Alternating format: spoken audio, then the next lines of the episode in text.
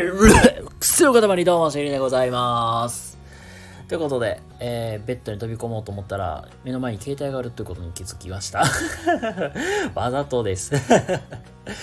はい、ということで、今日もね、収録撮っていきたいと思います。はい。ということで、今日はですね、他人のモチベーションに引きずられるなという、そんなテーマでお話をね、進めていきたいなと思います。はい。ってことで、ちょっと今ね、ベッドの中に入ってるので、ちょっと大きい声僕もあまり出せないんですけども、まあ、それでもよければ最後まで聞いていっていただけたら嬉しいんですけど、です。はい。ということで、今日はね、あの、他人のモチベーションに引きずられるなというテーマで、まあ、お話をね、していくんですけども、まあ、僕もそうだし、皆さんも、まあ、人間だから、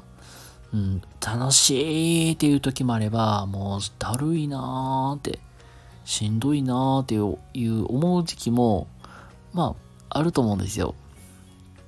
まあ僕もなんか、最近、まあ最近っていうか1月入って、僕の好きなアーティストさんが実は、あの、もっとも、っと国民的アイドルの方と結婚して、お、結婚したんやおめでとうわーってなっている時もあれば、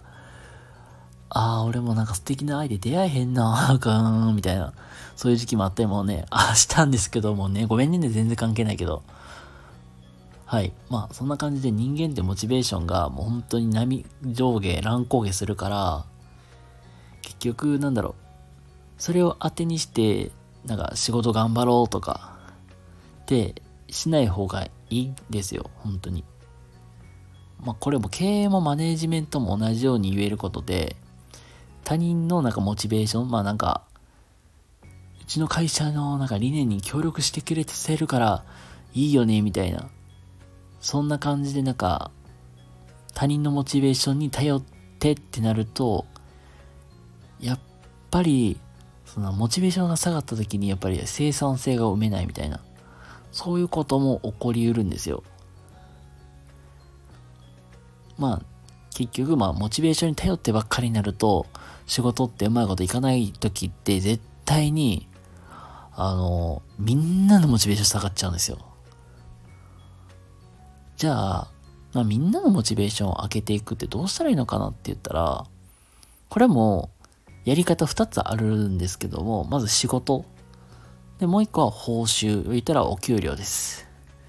で仕事の面で言ったらうん、例えばちょっと難しい仕事を頼っ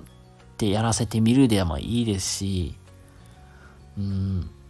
あとはもう仕事の内容ですね、本当に。実際になんかもうレベルが上がっていけば、あ、仕事って楽しいなと思えたりする。これもど僕もどこかでお話ししてるんですけど、まあそういう感じでやるのが一番良かったりするのかなと、まあ思います。で、まあ仕事に関してはね、やっぱり、なんか、いきなり大きな仕事ってまた課せられないんで、まあ、言うたらね、もう結局、報酬、言うたらお給料で、なんとか探すしかなくて、それもなんか、それなりに評価の仕方ってすごく大事なんですよ。まあなんか、パッて分かりやすい例で言ったらあれだね。うーん、ちょっとね、ブラック企業とかって、なんかね、生産性は高いのに、社員さんの給料めっちゃ低いとか。もうこれってやっぱり不平等の極まりしかないと思うんですよ。こんだけ頑張ってもこんだけ、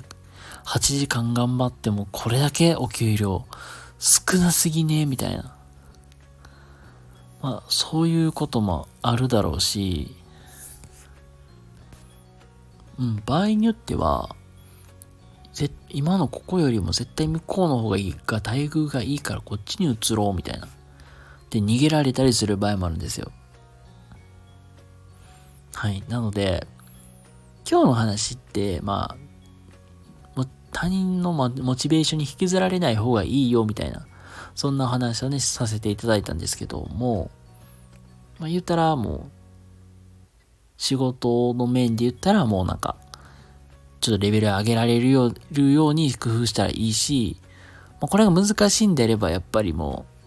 う、報酬？お金ですね。ここってやっぱりきっちりと高めに設定してあげないかったりする、すると、まあ、なんかスカウトマンみたいな人来て、もう絶対にそのいい人ってと、高い給料でと、や、取っていかれるから、まあそうなるくらいであれば、やっぱりね、あのー、なので、なんか、もしね、人のモチベーションをキープするっていうのであれば、マイナスな言葉は使わないのはもう大前提なんですけども、やっぱり、そういう、お給料であったり、報酬の面で配り方って工夫がした方がいいよね、みたいな、そういう話を今日はさせていただきました。はい、ということで今日の話をね、一言でまとめると、人のやる気に、えー、まあ、モチベーションに、えー、頼らない方がいいっていうのが今日の話でございました。ということで皆様、今日は明日も素敵な一日をお過ごしください。それではまた次回どこかでお会いしましょう。またね、バイバイ。